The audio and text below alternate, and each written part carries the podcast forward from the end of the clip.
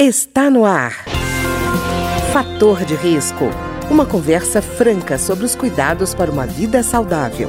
A apresentação Humberto Martins.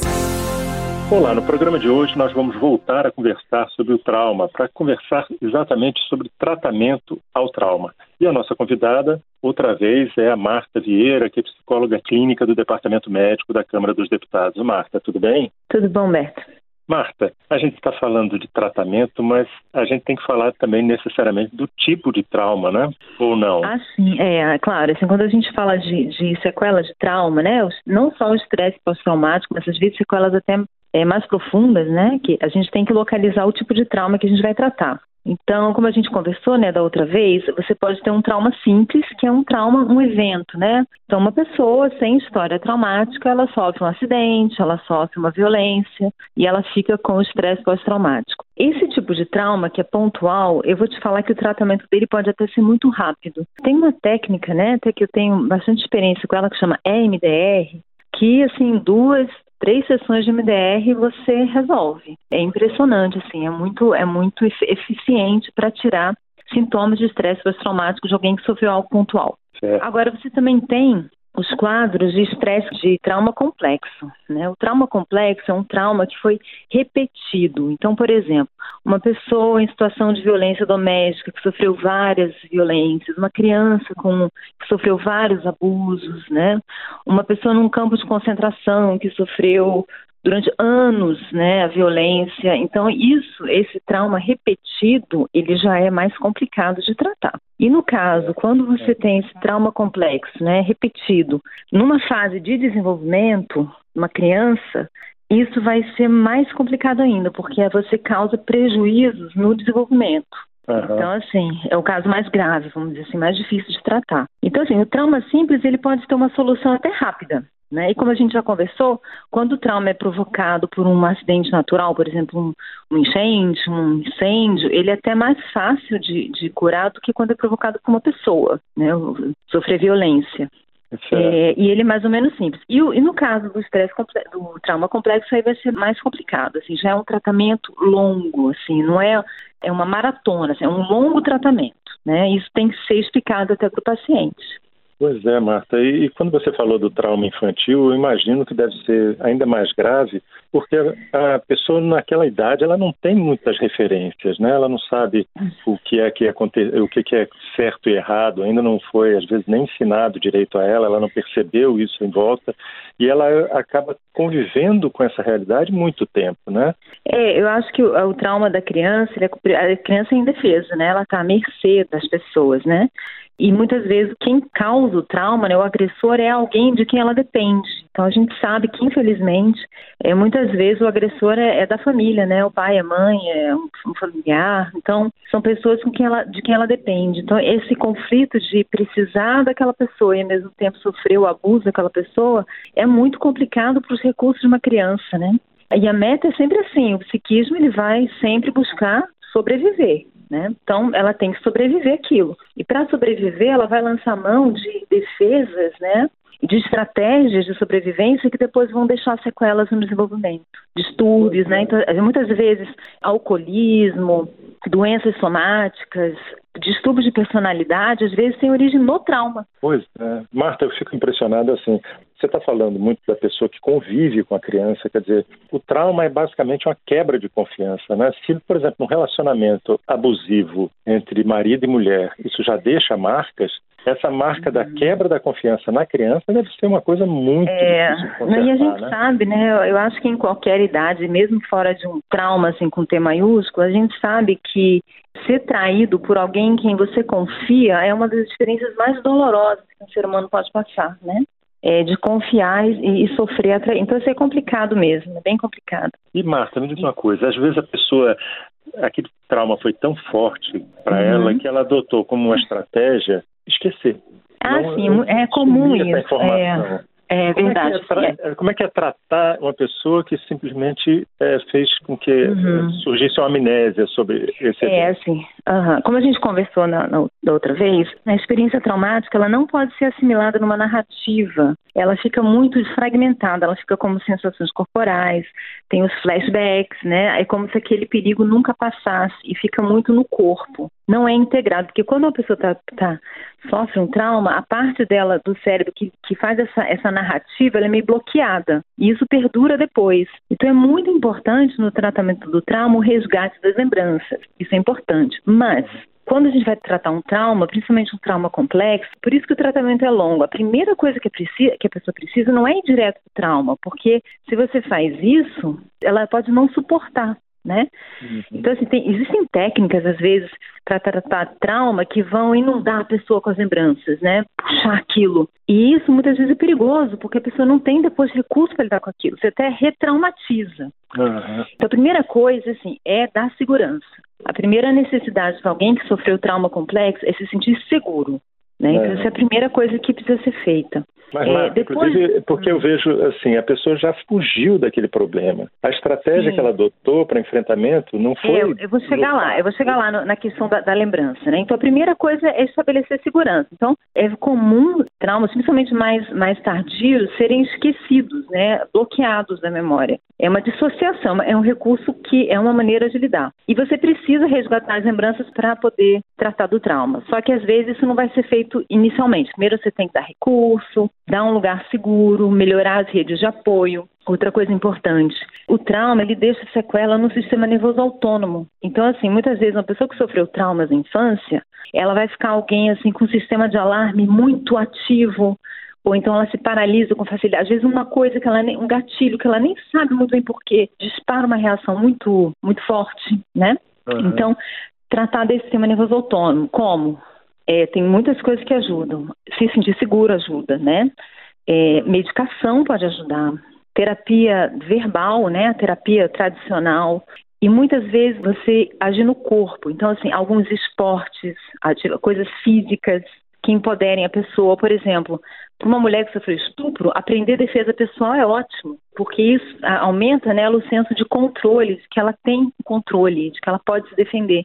Enfim, tem uma série de, de, atividades que também são terapêuticas, né? Por isso que é um tratamento longo. A yoga, comprovadamente, é muito bom, porque aumenta a tolerância da pessoa às sensações desagradáveis. A meditação, a plena atenção. Então, assim, eu, por isso que eu digo que o tratamento é longo e complexo, né? E aí, depois que a pessoa já tiver com recurso, que ela está mais forte, que ela está mais fortalecida, aí você vai realmente ir nas lembranças traumáticas e tem técnicas para isso, né? Para resgatar as lembranças. E às vezes acontece.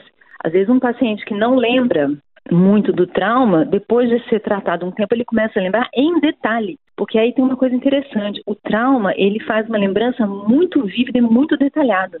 Então, quando uma pessoa relata um trauma, ela vai no detalhe, né, que, que a gente conversou, né? A memória traumática, ela tem detalhe, ela lembra da sensação, da cara, do cheiro, de detalhes que normalmente uma lembrança comum a gente não guardaria. Pois é, normalmente uma lembrança comum a gente até reconstrói com o tempo, né? coloca Sim, outros vai, dados. É. Uhum. Aquela história de você dizer que a, minha, a memória é um arquivo morto que você guarda intocado não é verdade, né? Ele vai mudando. Sim, Quer dizer, é. no trauma não, né? No, no trauma realmente uhum. é, uma, uhum. é uma coisa tão marcante que você a pessoa é. não deixa perder detalhe, né? Não, os detalhes ficam. E quer ver uma coisa interessante? É, quando você faz, no MDR, né, quando eu fiz a formação, tinha um trabalho voluntário com pessoas que passaram por violência, né? Num processo já judicial, né? Então, e, e ofereci uma MDR para essas pessoas, para tratar essas pessoas. Mas você falava assim, é, se tem que fazer um testemunho, vamos fazer antes o testemunho. Porque a pessoa depois ela não vai esquecer o que aconteceu, mas ela vai perder detalhe. Uhum. Então, a lembrança traumática depois de processado, às vezes há uma perda de, desses detalhes, sabe? Ah, senti Sim. isso, cheiros, sensações, às vezes são um pouco perdidas, elas ficam mais esmaecidas depois que você processa um trauma. Não, não é que a pessoa esqueça, mas sai um pouco aquela coisa muito, sabe, muito forte, né? Então a gente fala até que o MDR, assim, ele não faz você esquecer. Você continua lembrando, mas a lembrança dói menos, ela fica suportável. Ela já está dentro de uma narrativa, ela, tá, ela pertence ao passado, né? E a lembrança traumática, ela invade o presente. Uhum. E Marta, a pessoa às vezes, por conta dessa marca do trauma, ela não gosta de falar em grupo, por exemplo. Mas terapia de grupo pode ajudar? Sim, muito, muito. Assim, é muito interessante. Para algumas coisas é muito interessante, de experiências compartilhadas, né? Então, veteranos do, de uma guerra, é, mulheres que sofreram estupro, pessoas que sofreram abuso sexual na infância. Esses grupos que têm uma experiência em comum, eles são muito é, positivos. Se sentir, porque a pessoa que sofreu um trauma, muitas vezes ela se sente meio fora da humanidade, ela fica meio alienada, é como se ela não fizesse parte, né? A experiência que ela tem, de alguma forma, a distancia de todo mundo. Então, você poder compartilhar e apoio mútuo de pessoas que sofreram a mesma coisa tem um efeito terapêutico muito importante. Mas assim, tem toda uma maneira de lidar com né? Isso. Não, e às vezes a pessoa se sente culpada. É bom estar no grupo, Sim. porque ela vê assim, não sou eu a única pessoa que passou por isso, e não Sim. existe culpa por uma violência que foi praticada de fora para dentro. Sim, claro. E você se vê no outro, né? Então, agora tem que ser com um terapeuta que tem prática disso, porque tem muitas coisas. E, e você tem que ver o que o aqui, o passivo, qual é a etapa que o paciente está. Então, ele está na etapa de aumentar a segurança, então tem que ser um grupo que está todo mundo nessa etapa. Ele está numa etapa de entrar em contato com algumas lembranças, então é outro grupo, sabe? Você também tem que ver o que, que qual é a etapa que a pessoa está da recuperação e juntar pessoas é... que estão mais ou menos na mesma etapa. Tá certo. E Marta, é, na hora que vai fazer um, uma, uma, terapia, vai participar de uma terapia como essa, uhum. o terapeuta tem que olhar, por exemplo, a realidade social da pessoa ou você só precisa tratar a pessoa isoladamente?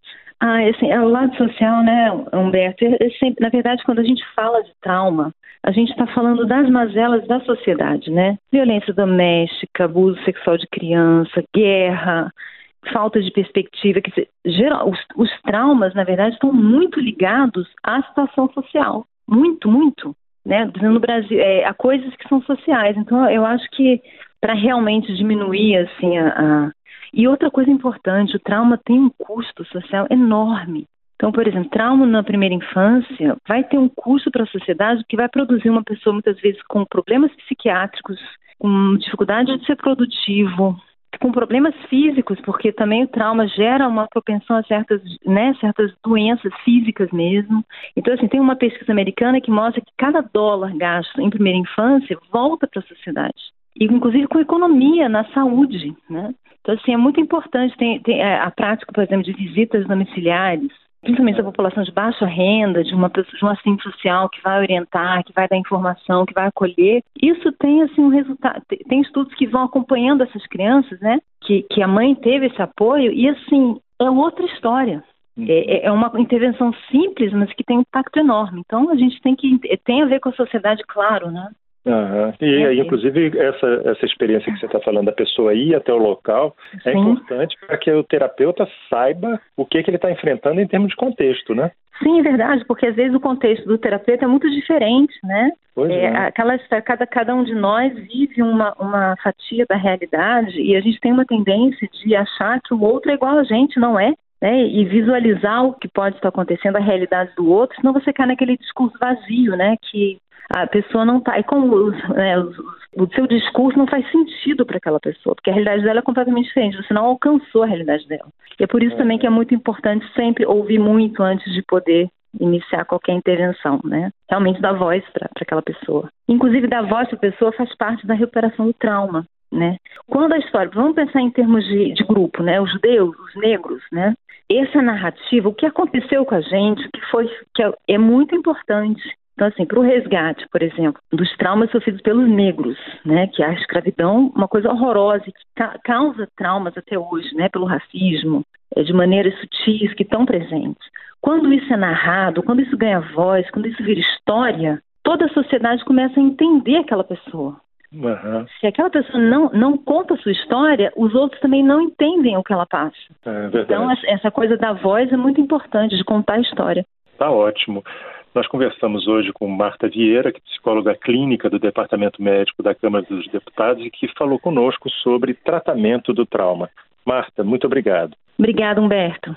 O programa de hoje teve trabalhos técnicos de Ricardo Coelho. Se você tem alguma sugestão de tema ou comentário sobre o programa de hoje, basta enviar uma mensagem para o endereço eletrônico programa fator de risco, tudo junto, arroba gmail.com. Até o nosso próximo encontro.